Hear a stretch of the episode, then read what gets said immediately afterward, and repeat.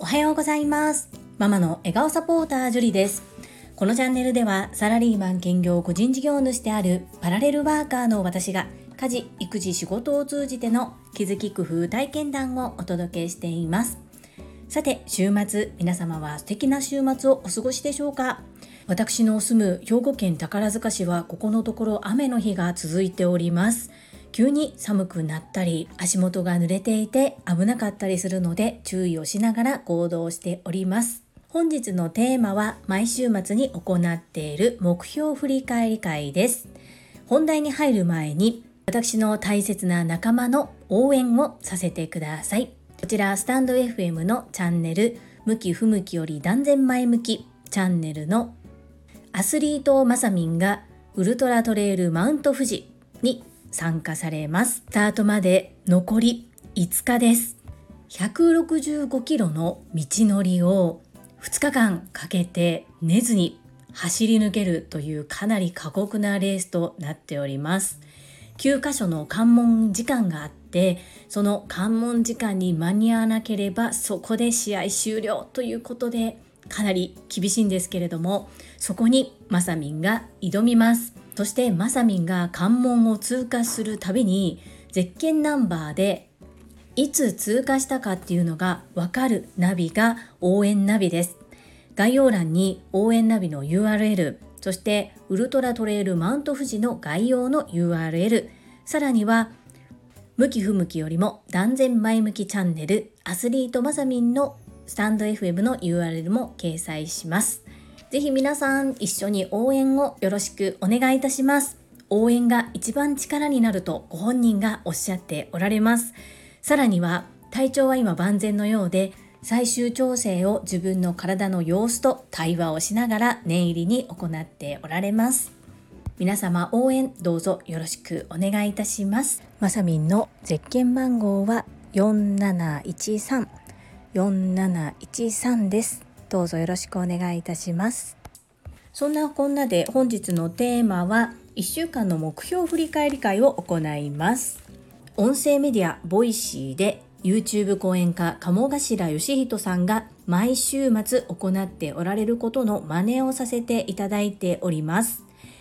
年頭に立てた目標を達成する方が19%未達成の方が37%。トータルで56%ということは残り44%の方は念頭に立てた目標すら忘れてしまっているというデータが出ているということでもったいないよね。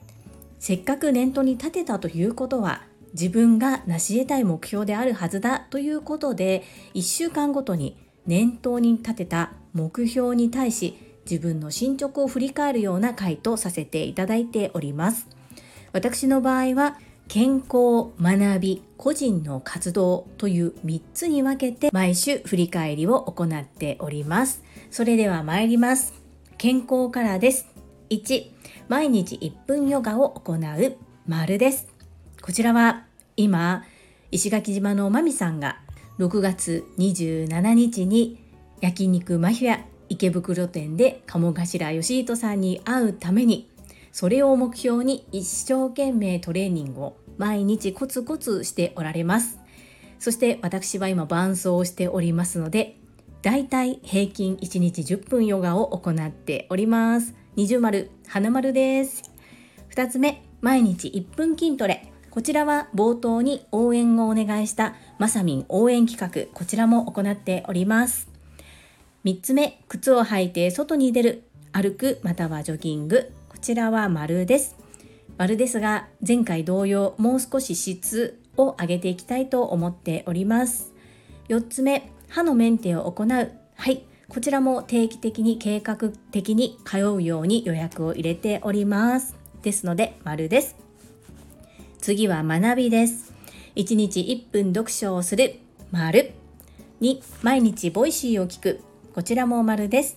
3、月に一度サブスクの宿題を提出する。先月は×でした。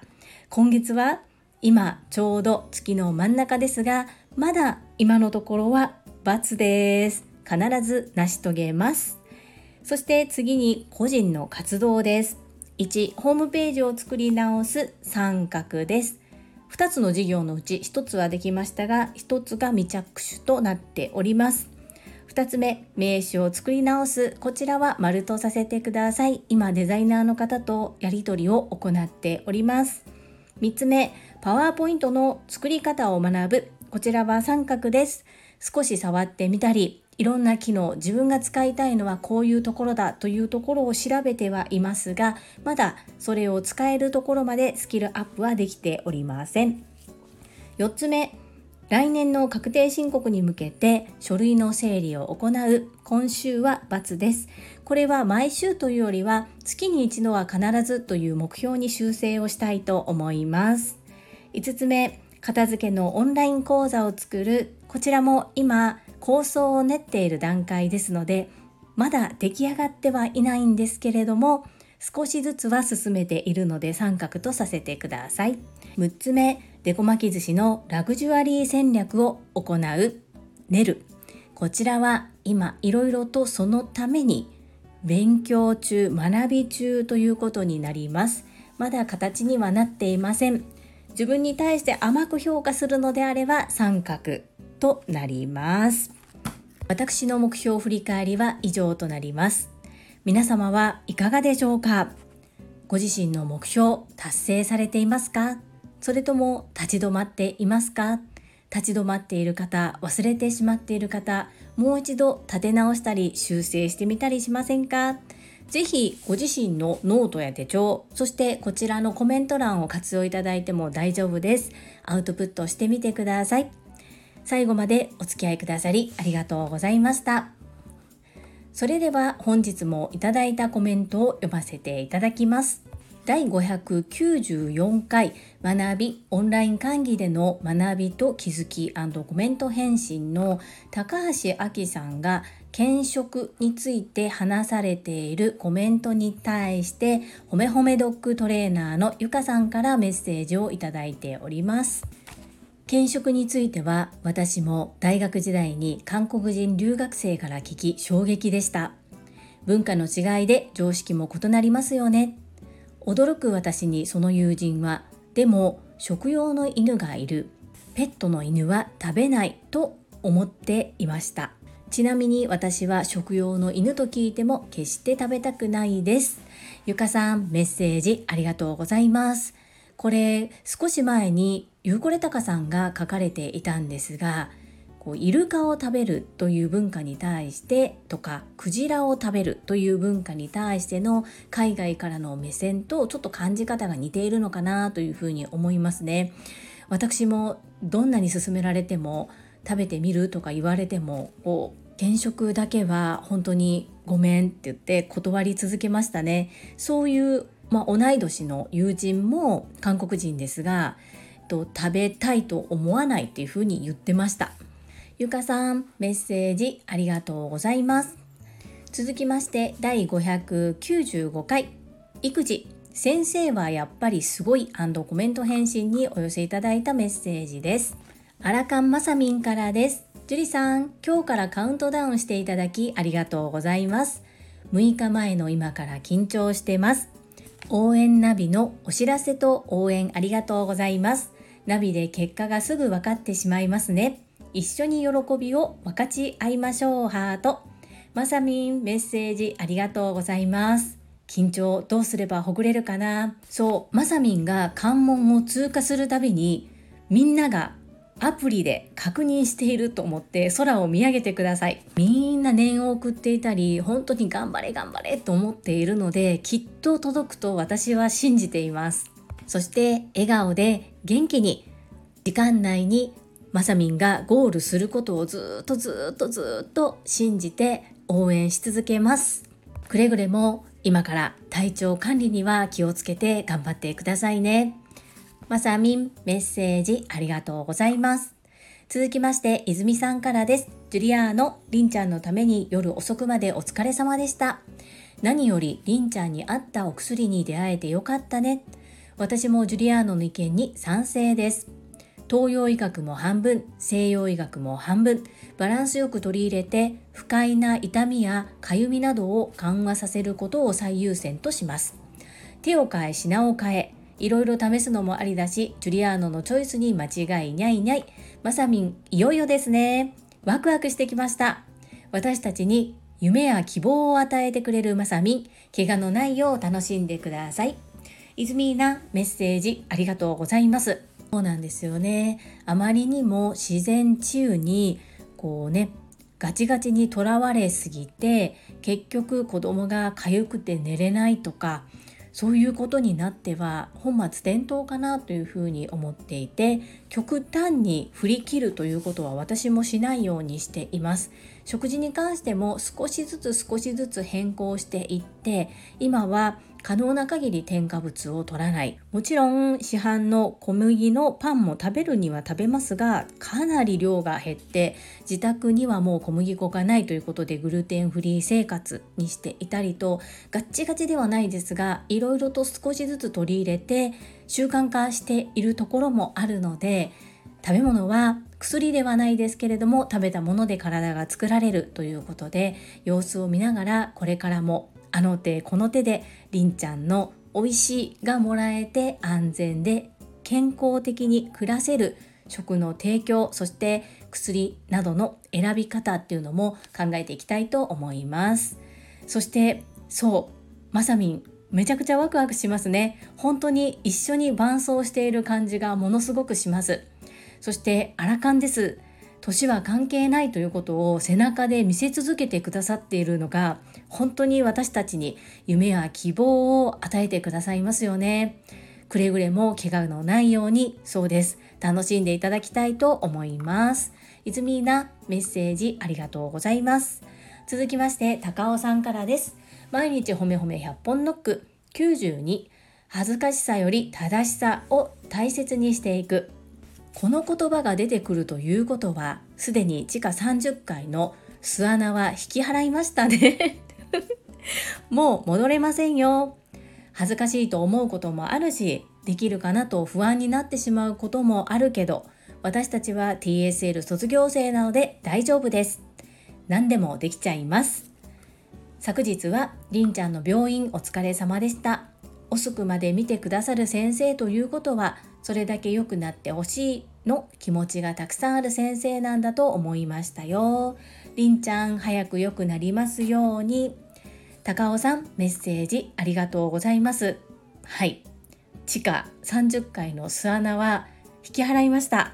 たまにね、ものすごく戻りたくなるんですけれども、今は地上で生活をしております。ある方から教えていただいた本を今読み進めていて半分ぐらい読んだんですがこれが潜在意識の話なんですね。潜在意識っていうのは約5%潜在意識が95%を占めるという考え方なんですけれどもそもそも本をご紹介くださった方はりんちゃんのことを発達障害と思うのをやめませんかというきっかけでこの本をご紹介くださいました。で読んでみると私自身にいろいろと投げかけられているなというふうに思うところがいっぱいあります。これ読み終わったらまた読書感想文共有させていただきたいんですがとても読みやすいですしそうですね泉のあたりはかなりこの話をいろいろと事例にしてお仕事にも役に立つのではないかななんて思ったりもしています。Be Yourself を読み終わってから結構ね私にしては速い速度で読み進んでるのかなというふうに思いますよ。1分読書続けてきてよかったなというふうに思っています。ゆうこれたかさんに感謝感謝です。そしてこの皮膚科はですね実は私が高校生の時からお世話になっている皮膚科なんです。先生もおじいちゃんなんです。なのに朝早くから夜遅くまでずっと見てくださるんですね。本当に感謝しかないです。さらにお一人お一人に対してとても丁寧に的確に接してくださいます。おかげさまでりんちゃんは飲み薬もいただいて夜もぐっすり眠れていて本当に病院に行ってよかったなというふうに思っています。高尾さんメッセージありがとうございます。続きましてかおりさんからです。樹里さんいつもありがとうございます。まさみんの挑戦いよいよ近づいてきましたね。応援ナビでみんなで応援しましょう。みんなで応援できるって素敵。りんちゃん病院お疲れ様でした。うちも長女は小さい頃は皮膚が弱く手を変え品を変えやってました。病院変えたり漢方を試したり薬も長期間つけ続けるのは怖いけど一気に症状を楽にしてあげるためには使ってました。りんちゃんにとっていい方法が見つかりますように。かおりさんメッセージありがとうございます。そうみんなで応援できるって本当にありがたいし嬉しいですね。素敵ですよね。そうですか。お嬢様も肌が弱かったんですね。これ私たち母だからかなと思うんですが食べ物を変えてみたり着るものを変えてみたりあれやこれやといい方法がないかなと薬や薬草やいろんなものを試してみたりっていうのはねもう我が子に代わってでも何とかしてあげたいっていう気持ちとっても芽生えますよね。今回の失敗は2つかなと思っています。1つ目は早く病院に行かなかったこと。2つ目は私の判断で購入した薬を塗り続けてしまっていたこと。ここかなというふうに思います。親になるとは人一人命を預かっていることだなっていうふうに改めて今回思ったんですね。なのでちょっとしんどいなとかめんどくさいなとか多分こうでしょうということではなくって時間を作ってしっかりとちゃんと先生に見てもらうことが大切だと改めてりんちゃんから教わりました。かおりさんご心配くださりありがとうございます。最後に石垣島のまみさんからです。樹里さんこんばんは。石まみです。さて素人で自己判断しないこと。これとっても大事なお話ですね。私は特にお客様のことを考えた時自己判断は避けます。お客様が病院に行かなくてもいいとか欲になっていたら大丈夫と言ってもその症状が悪化して万が一のことがあれば取り返しがつかないことになるので病院に連れて行きます。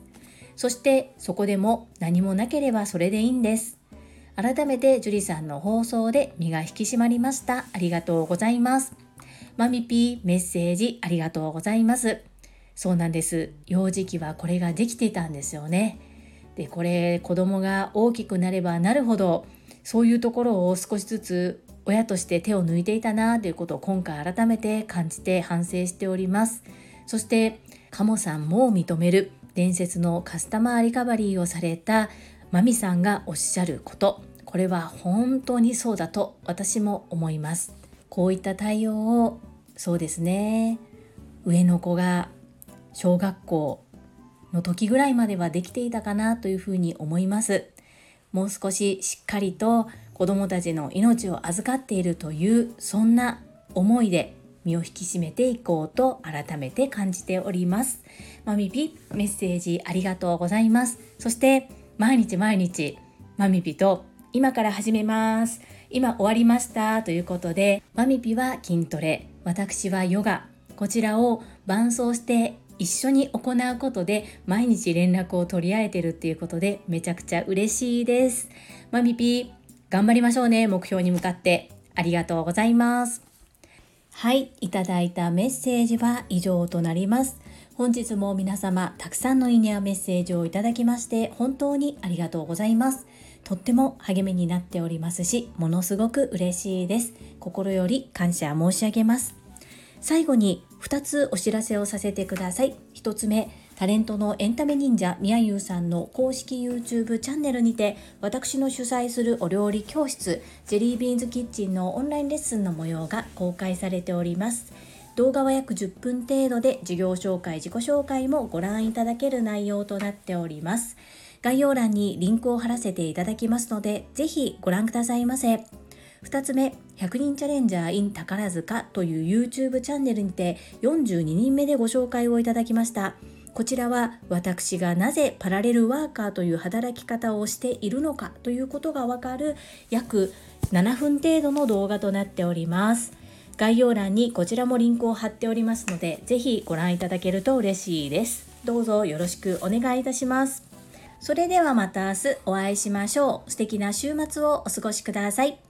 ママの笑顔サポーター、ジュリでした。